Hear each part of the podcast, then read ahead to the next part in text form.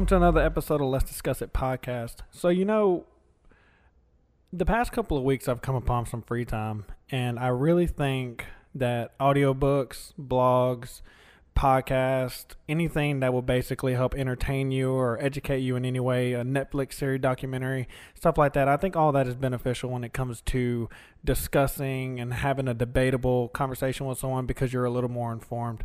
I've been reading on this um, blog the past couple of weeks, and uh, I got the young lady sitting here with me. Her name is Chelsea. I'm gonna let her introduce her blog, and we're gonna get into the conversation. Chelsea, how are you doing today? I'm good. How are you? I'm good. How hot is it outside? Jesus. Too hot. like I broke a sweat walking from my truck to my to my front door. Um, talk to us about your blog. Give us what's the name of your blog? so my blog is Life with No Limit. Um, I started it after Nolan was diagnosed. That's my son with autism, and um, it's honestly really therapeutic to me. That's why I started it to help me get through it.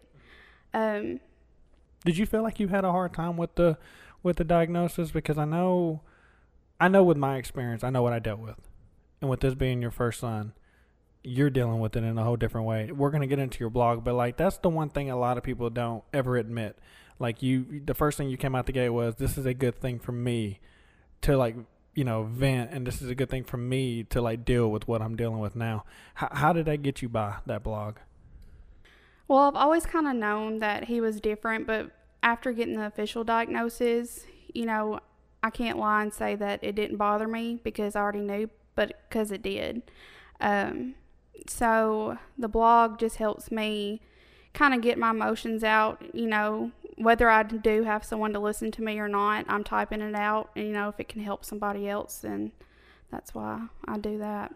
But do you think it's more like a constructive outlet for you to deal with uh, with a certain like cuz when you have a kid who's disabled and you have a situation where you're expecting the unexpected cuz you don't know like you've never had a relative that had autism, right? Right. And and neither and I've never had anyone who had cerebral palsy like Noah. So I never understood like how to prepare yourself even when you can give you can get the books, you can read on it, research it, you can do all that, but nothing would ever tell you how to actually deal with a day by day situation. You can go get like with Noah, getting in the car and leaving right away just to go do something that you want to do spontaneously doesn't work for me Right. because I have to get a bag ready. I have to make sure his pump is charged. I have to make sure I have his bag. I got to load his wheelchair. I got to make sure he's dressed. I got to make sure he's not wet. You know, I got to make sure his diaper's changed. I have to make sure that everything is accordingly checked off before I can actually put him in the car. I know you're not dealing with that type of thing, but in the in the, in the retrospect of it, you're still dealing with an emotional issue of having to prepare yourself for this. Um, why the name for the blog? Life with no limit. Um, so I'm a nurse. One day I was working for a different doctor. This was during the time I was pregnant, and he said, What are you naming your little boy? I said, Nolan Emmett. Emmett's his middle name. He said, Nolan Emmett. That kind of sounds like no limit. So that's how I got Life with No Limit. Mm. That's actually a good play on words, especially Yeah. when you flipped around some something that someone said off as an offhand remark. How did that comment make you feel when he said that, or when that person? You said know, that? it made me.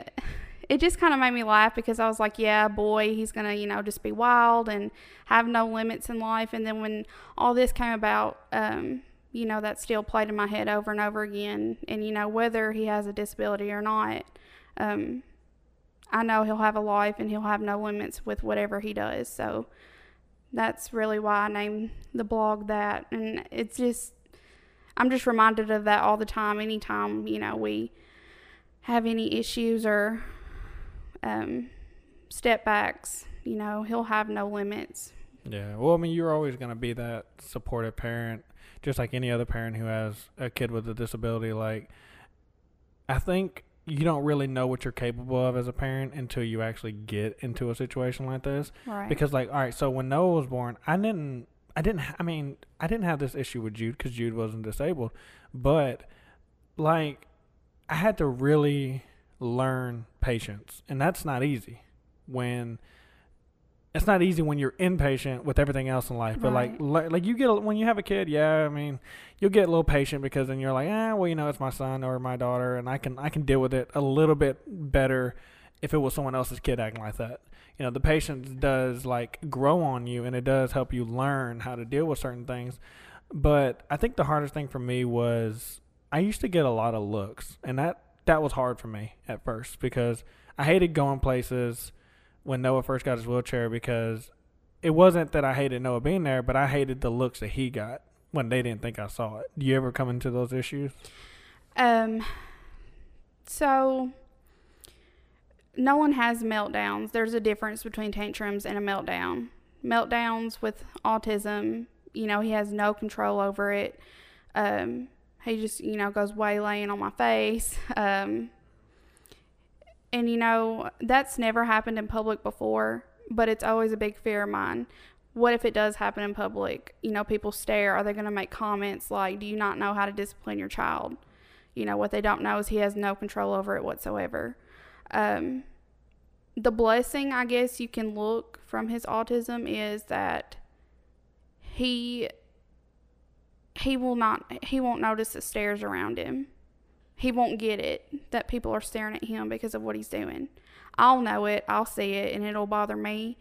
But the blessing about it for sure is that he won't get that people are staring at him. Right. So I think that the hardest thing for someone to acknowledge the looks and everything is that it becomes more frequent and you can either get a thick skin about it or it's going to continuously bother you to where you're going to recluse yourself because like you feel like you're a, a bother to people or like you're Right. inconveniencing people completely socially isolated. yeah, and with me, it's just like, and like even with you, just hearing you say that, it's like you don't want to inconvenience your surroundings. You just want to go do your day by day with your son, like, and you shouldn't have to worry about it. People are saying, well, oh, you know, she's not doing this, or why ain't she handling this? Because, I mean, me growing up before I had Jude. Or Noah or any or Presley, any of my kids, like I used to look at people in restaurants and be like, "Damn, like I, she needs to whoop that kid. Like that kid is acting out. Like you know." And I used to be the same way. And I mean, speaking about that, you know, before Nolan's my only, so this is what the only thing I've ever known, you know, having a special needs child. But um, I use the R word religiously, you know, and and you know you you don't think about those things when you're young and before you have kids, and you don't realize that it can happen to you Mm-hmm. and change your entire life. Um, Yeah, the the the vernacular they changed it to what did they change it now to? I can't remember.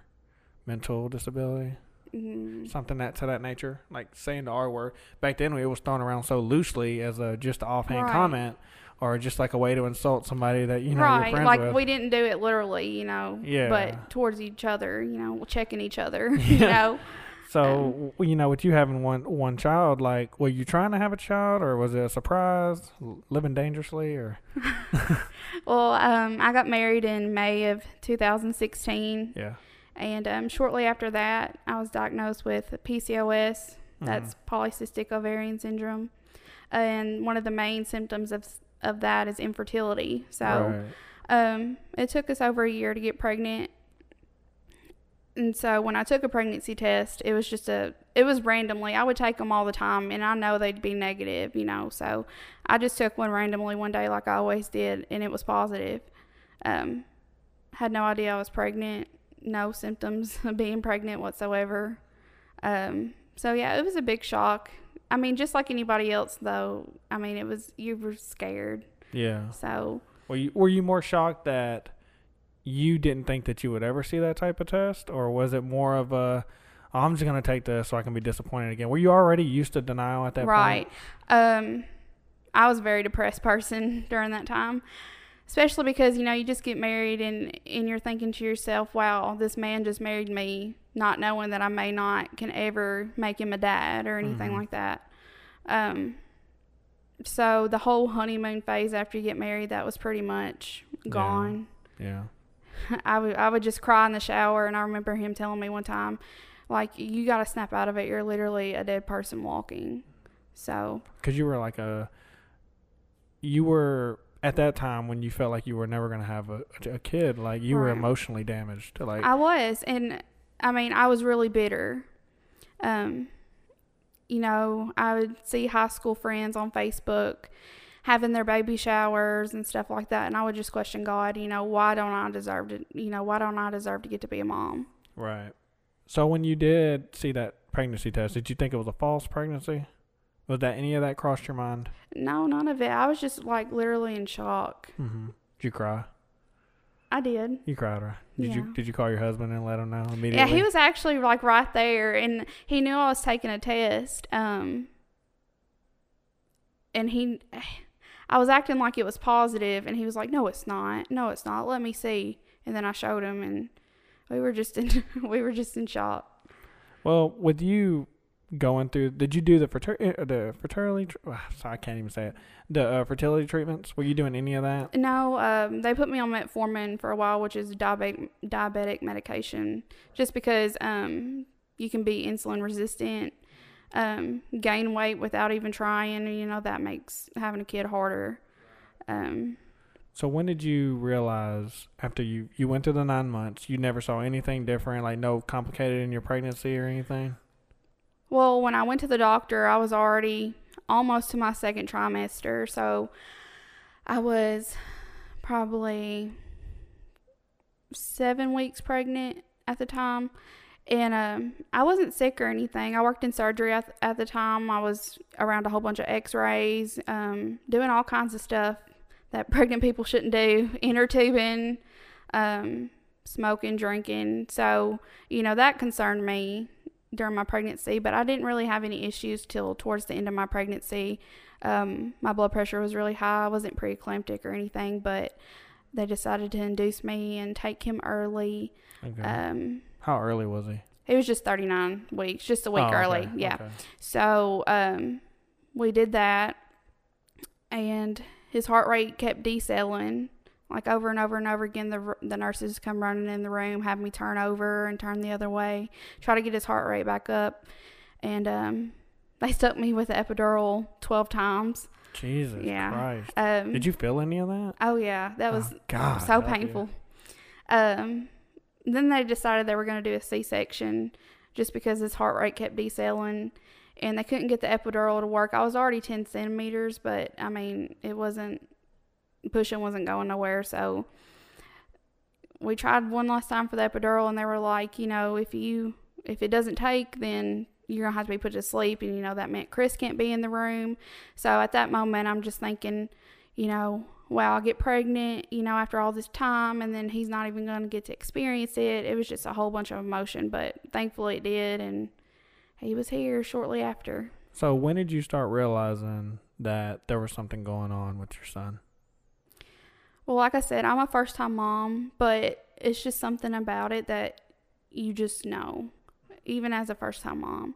Um, five months old, I can clearly remember he would, um, we had this spot in our recliner where it was kind of peeling the leather, and he would sit there and he would scratch it and just keep making the spot bigger, and he would just get, be focused on that and do it for like an hour. Um, he would make little hand motions that look like a like a little crab.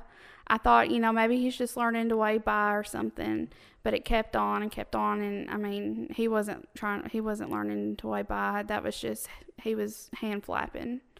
Um So he was doing his ticks, basically. Right, mhm. Okay. yeah. So I mean, when did you take the situation serious? Because in, early on, you don't think, because like even Jude, like a lot of people don't know, like Jude's a very very smart kid, but they didn't realize that Jude didn't almost talk, like actually talk like sentences until he was almost four years old.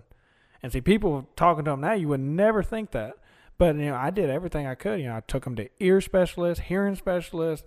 I took him to every occupational therapy that I could take him to, speech therapy. I had people coming to the house and doing all that. Like, and no one could explain to me why he was developmentally delayed. It just happened. And one morning, and it's so cliche to say, but one morning he actually did just wake up and started talking. It didn't make any Mhm. sense to me. I didn't. I didn't question it. I just thank God that it, it turned out like he started learning and like started doing things that he had developed over time, like muscle memory, I guess, and he was just everything he had learned just started coming out. So when did you actually take the whole situation serious with your son? Well, at his nine month checkup, um, his pediatrician at the time, she had me fill out some paperwork, and a big thing was that he started eating baby food, but then he regre- regressed. Um, he would gag on puree food. I was at first I was like, you know what, maybe he just doesn't like green peas. You know, I Mhm. mean, I don't blame him. It's gross. But um, after after a little bit, you know, it did become concerning, and I told his pediatrician about it. And then she started doing other tests, like making noises and trying to get him to look at her and stuff. And she she got really concerned, and that's when I got concerned. So she set him up with all these therapy evaluations. hmm Did you see any progression through that? The therapy, Yeah. not until just recently, Okay. and he's two and a half now. okay. Um, he does PT, OT, Mm-hmm. and speech right. and feeding, which speech and feeding's in the same. Yeah. So how's he doing with the food and stuff? He he's good now. He likes his certain things, you know, the lot of- typical. I think a lot of autistic kids have their own, like, their go-to. I think a lot of them are very particular. I know. I know uh, someone who had an autistic kid who would only eat off a red plate. Like that's all they Mhm. would. If it wasn't red, they ain't eating off of it. I don't care if it's their favorite food. Right. It was just like a magnetic pull away from anything that wasn't red.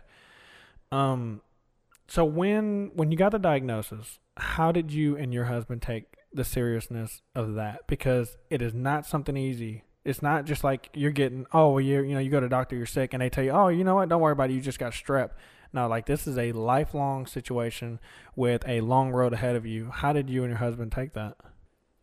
So he was doing therapy, you know, way before he got his diagnosis, but he got his diagnosis maybe it was five days after his second birthday.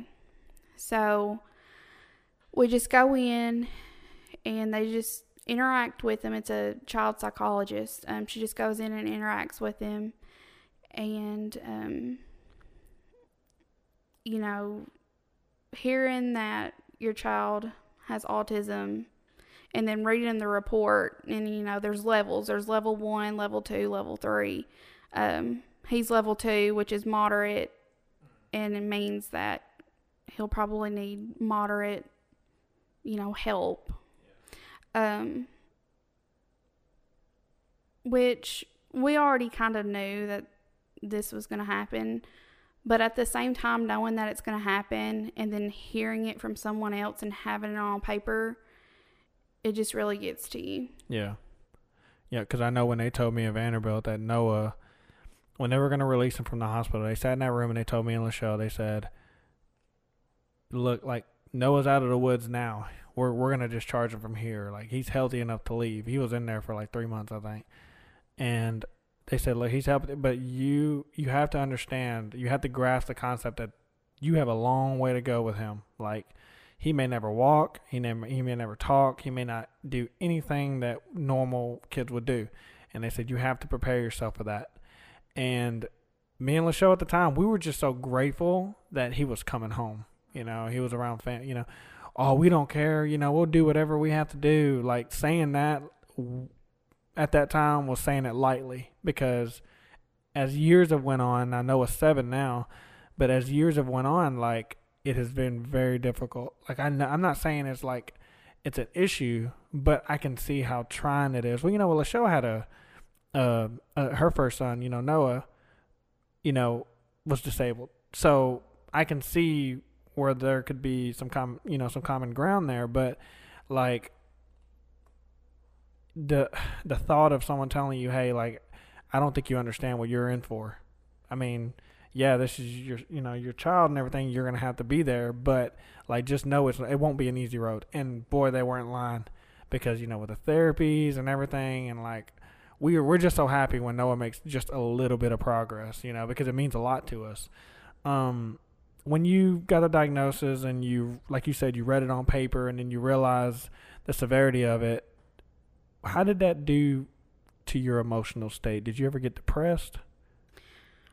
Well, after he was born, you know, I was depressed for the whole infertility thing. After Right. he was born, I felt alive for the first time probably in my entire life. Right. Um, and then this, him being diagnosed, there was a lot of guilt, and there still is, and I think there always will be.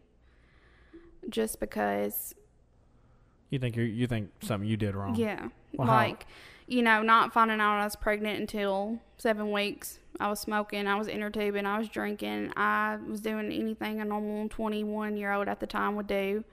Um, you know, being in surgery, doing just everything. And I just, I sit there and I wonder all the time, you know, is, is it because of me or does he deserve someone better than me to be his mother? All right. Are you a religious person? Mm-hmm. Well, then it would always say that, you know, people were put in your life for a reason. And I really don't think God would have put your son with you if he didn't think you were completely capable and utterly capable of doing it. There's always been a there's always been a factor of guilt on the mother's part. I've always heard about that kind of stuff like what, you know, maybe it's something that I did. Maybe it's this, you know, I think I don't want to speak out of out of turn, but I, you know, if Lachelle was thinking that, facts will tell you that the only reason Noah has CP right now is because he was deprived of oxygen for 30 to 60 seconds. And that has nothing to do with anything she did because Noah came seven weeks early. So, you know, it's just, I, I don't, I get, I, I get why the, the blame, you, like the mothers feel that they had to blame themselves. But I really feel like everything is done for a reason, and I really don't think that your kid would have gotten a better mom who could be more understanding. Because ever since this happened, like like you said, you you started an outlet for your blog, and now you're you're being a, a you know a, a, big advocate for it, and you're speaking on it, and you're trying to help other people who do the same thing. But how do you get other mothers to deal with depression? How did you deal with it? Well, I recently um, started going to a autism parent support group in Jackson. Um, she's really helped me a lot in understanding, you know, why I'm so depressed over it. We've come to the conclusion I'm an overthinker and I have these automatic thoughts, you know, the what ifs and everything. Um, I'm still getting through it. And honestly, you know, the whole depression, I don't think it'll ever go away. But, why do you, you know, why, why don't you think it'll ever go away? Like you don't think you're strong enough at this point? I mean, I do, but there'll always be the what ifs. Um, my biggest fear is him not ever getting to hear him tell me he loves me. Yeah. Um, he's good at showing it, but you know, it's just the fact of hearing it. And another big thing is um, bullying. I'm terrified. Yeah. Terrified for him to get his feelings hurt. And I think that's because we both went to Crockett County. Mm-hmm. I know you don't live there now, but we both know how school is. Right. We both know how cruel kids can be. Just in the in general fact that we were the way that same way too, whether we're being funny or we were actually being cruel. And I mean, there really is a lot of cruel people in the world. Um, I've had patients refer to other patients. You know, I have some special needs patients where I work, and and you know we might get them back first just so they're not out in the waiting room around all the commotion you know so we can get them out of there and i've had a woman say why did he get to go first is it because he's inferior and he said that and she said that right in front of me and i just you know it's all you can do to keep your mouth shut you know be professional at your job but mm-hmm. Is she mm-hmm. talking about another kid one of your patients? Or um, was she talking about she about? was talking about my special needs patient that i got back before her oh okay. when she was first. That shows character of people it because does. I mean you don't kid especially now like you're not you, people can't help what they have and like people like that.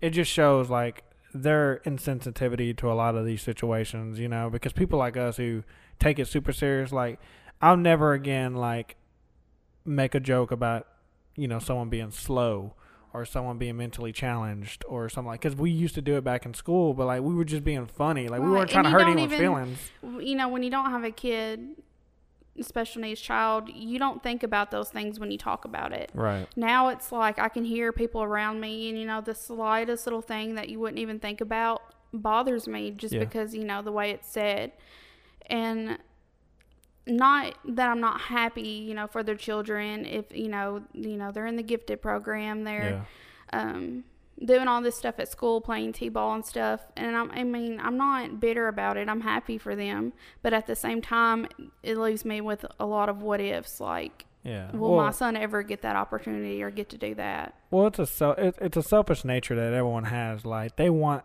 their kids to be the best that they can be. There's nothing wrong with being a little bit selfish to have the best for what your kid can. Like I want my son to go play football like I did. I want him to go play baseball like I did. But would he ever do it? Maybe his interests don't fall in that category. You know, I can't. I can only be selfish and say, man, I really wish Judah played baseball. I would love to see him go out there and play baseball.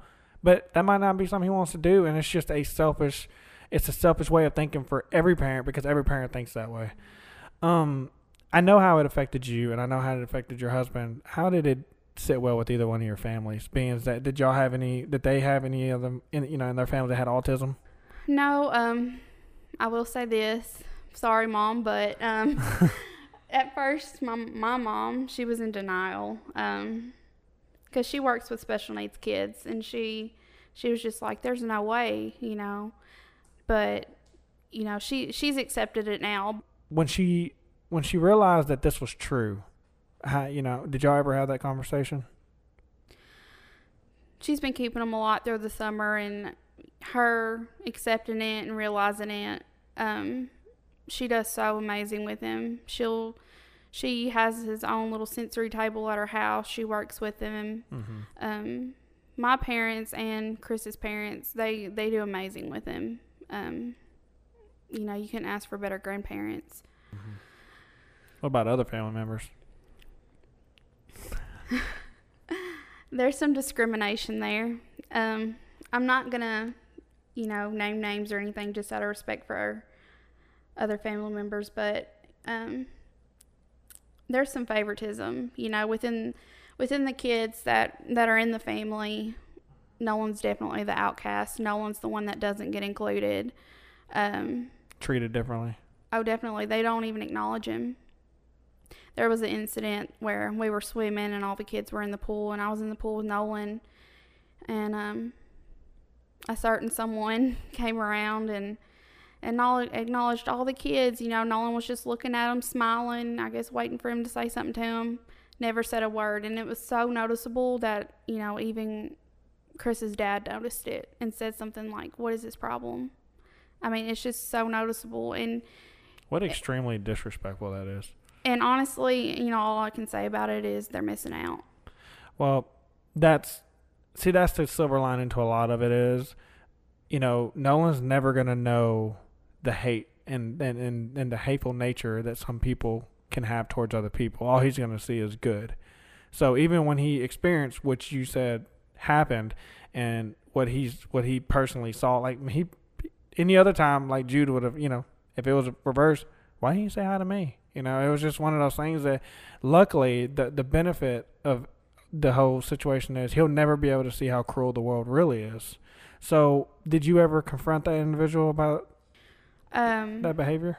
well, I talked about it with my counselor and parent support group, and you know, I was gonna try to, you know, do an empathetic approach and maybe write a card from Nolan, stick it in their mailbox, saying, "Hey, you know," because before his diagnosis, you know, they used to they used to acknowledge him and and um, they'd ride him around and I don't know what it's called. I call it a golf cart, but it's not a golf cart. Um, they'd ride him around in it and stuff and include him. And it's like ever since his diagnosis, you know, that's just not there anymore. And I was going to write him a card and from Nolan saying, you know, I would really like it if you'd ride me in your golf cart. And even though I can't tell you I love you or show you I love you, just know that I do. I just can't express it. Um, but after, you know, things keep going on and on, I just, I've decided not to do that. And Do you feel like you're better off, even though they're fa- they're yeah, part because of that I feel like I feel like even if I did do it, and things might change for a little bit, but they would just go back to how they are now. And you know, I've tried to give them the benefit of the doubt. I've tried to say, you know, maybe they're older, they don't get it. You know, like people back in the day, you know, special needs kids were in institutions. You know, you didn't really mess with them; they don't get it. But I can't say that I think they're not doing it on purpose because I think they are. You know, it's just too it's too noticeable just to brush it off and say, "Oh, they didn't they don't realize they're doing it." Yeah. Have you become more avoidant to, towards that person? Like, do you try to keep your Um, son away from it at yeah, some like- cost? honestly, if they came t- to a place Nolan where uh, was, I'd probably just take Nolan right out of there because I honestly don't want them around him. And I mean, they'll comment on my stuff on Facebook, which, you know, acting like they care, but I'm not going to let you use Facebook to keep up with them when you live right next door and you can come and you can see how he is and be involved in his life. I mean, that's their decision, so. Well, the good thing about it is it's when you have a realization of your surroundings and how people treat you and how they treat your son. Because you're, I mean, our kids are our extensions of ourselves. They should be as respectful to them as they are to us. That's how I always felt. So when even ever, if anyone to ever disrespect my kid, they're disrespecting me because that's an extension of me. When you when you have that realization and you realize that sometimes you're just better off without leaving the, leaving the toxic people out of your life, it's just the weight of oh, are they gonna do this again, or are they gonna do that again, or how am I gonna handle it if they do this again? Like, you don't have to worry about it anymore because then at that point, the friendship, if there was one, or a relationship, is dissolved at that point. You know, you don't have to worry about that type of behavior anymore. There's no worrying about, you know, disappointment after disappointment after a while. So when the, when you started going to these therapy groups, did you go in there as a broken mother with a lot of thoughts and a lot of questions? I did. Um which now he goes back there by himself and, and does therapy just because he's a mama's boy, so um he doesn't really cooperate when I'm around, so um but sitting in the waiting room and looking around and looking at the other parents and stuff, it just made me realize like this may sound weird, but being at therapy in the waiting room it makes me not feel alone just because I know there's other parents going through it. Yeah. You're surrounded by people with the same feelings and environment and, you know, late night thoughts. I mean, I'm sure that, you know, the worst part about having that situation is when you when you're early on into the stages of what you're dealing with, you think about it more at nighttime. I, I know it did for me. Now I don't know if it does for you, but I think about it more at nighttime because then I'm winding down, I'm relaxing, and then it pops into your head. You know? Um, yeah, it's like my mind can never shut off at night. There's always the what ifs. There's always the what if I go to work tomorrow and I miss him telling someone he loves them. mhm. You know, it's just it's hard. You know, working full time, um, and then coming home and then working with him. And it's just a continuous process that never ends. And then there's the therapies every week. And, you know, Jeez, those are exhausting. aren't they? really are. And it's not like it, you can just cut that off whenever or Right. it's short term because it's it's going to be long term. hmm When you went to that therapy group, did you hear any stories that were worse than yours, or did you feel any that well, you were actually, relatable? um, I'm the only person in the support group right now. Uh-huh. Um, my counselor, though, she has an autistic daughter, so oh, um, okay. that's good. she But- gives you insight then. Oh yeah, she does. But if anyone's in the Jackson area and wants to go, um, please come because the more the merrier. Right. So when you when you have the notion and the knowledge of being a nurse and knowing the road ahead of you, and now that you started this blog, what are you hoping to accomplish with it? Because you started it as a as a way to have an outlet to speak on it, because you know you don't realize how deep a situation is or how far gone you are into a certain thing until you hear yourself out loud say it. Because you know a lot of times when you say it out loud, you're like, wow, like I didn't realize it was that serious, you know. And now that you're blogging about it, what are you hoping to accomplish with it? I just want to raise awareness more than anything. I know you can't change people and I know you can't change this cruel world, but just some understanding would be nice. Um, being a nurse and being a mom, two totally different things. Like I like I know statistics, I know I have all that knowledge, but as far as being Nolan's mom, it's still fears, it's still things I worry about. Um, and it's just it's hard. Do you think you'll ever get past the depression? I If- don't. Mm-mm. You think it'll always stand still with you no matter what? I do. Even if you see him progress more and more and more, do you always feel like you're going to have a guilty part of you about it? I do. I wonder if that would ever change as far as, you know, the support of your family. You got two sets of grandparents who were, like you said, unbelievable with them, and you have so much room for improvement for your son to learn, learn, learn with all the tools and everything they have now.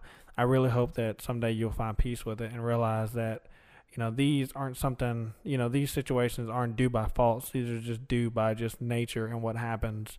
And that, you know, in God's way, we have to basically trust what He puts in our life, you know? Nolan definitely gave me my purpose in life. Right. So, Because I know you've always, you, like you said, you were ever doubting that when you got married that you would never be able to have a kid. And then out of a random spark of luck, you ended up having, you know, having a kid. You know, maybe it didn't go the way you think it was going to go, but this is your, this is your, this is your path. Like, this is something that, you know, God has put in your life for you to conquer and to help your son conquer too. And I think it'll teach you stuff along the way. I really will. I hope so. Um The depression is not it's not because no, you know, no one is the way he is. I love the way he is and I wouldn't change a thing about him. Right. It's just fear. The you know, the bullying, the people not getting it. Mm-hmm.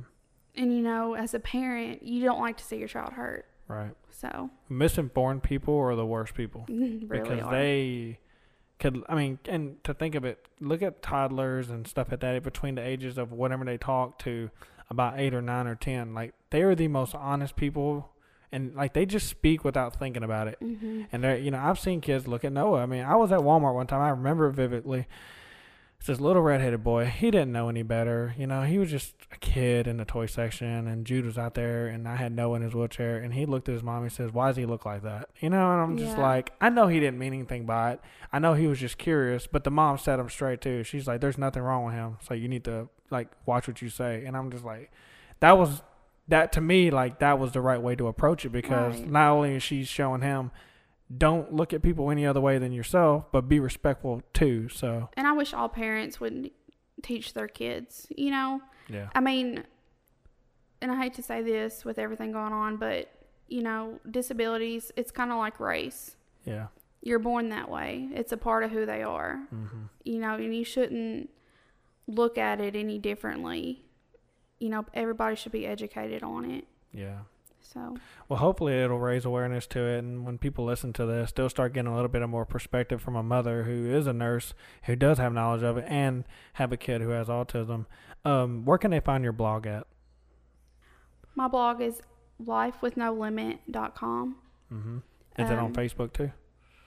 I have a page of it on Facebook, but my blogs are on the actual website. Um, I sell things just to. Um, right now, Nolan gets TIS, which is a assistance program to help cover his therapies because you know therapies are very expensive. Um, but right before he turns three, that will cut off. And you know, you do your research and see what you're eligible for as far as help, you know, when you have a special needs child.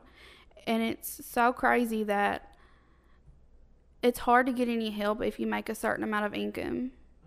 Um, It almost sucks because we weren't planning on having kids with disabilities, but we also it sucks because like when we try to better ourselves, we push ourselves further back for assistance that we actually really do need. Like, cause it is hard to live a day by day and make a decent living and live comfortably. I'm not saying live well off, but like live comfortable enough to where you don't have to go to bed and worry about how you're gonna pay something. So when you go to work, you know, you you have a career and then you're paying for stuff, and then you have something that like you know a child with a you know with a disability, and then you have to pay for stuff there too that was unexpected. Like it is a little soul crushing that the more you're comfortable financially, the more they will take away from you. right. And it sucks. It really does. It does because I mean, just because you know you might make good money doesn't mean that you have the money, all that money to spend on therapy. Yeah. You know, and Weekly therapies, right. many like two or three therapies a week. You know, those aren't easy to come It by. adds up. It, it adds up. We've paid for it before, so Jesus Christ. Mhm. Well, I tell you what, I really appreciate you coming in and talking to me. Everybody go to the blog page. I'm going to post on the link when I do the interview.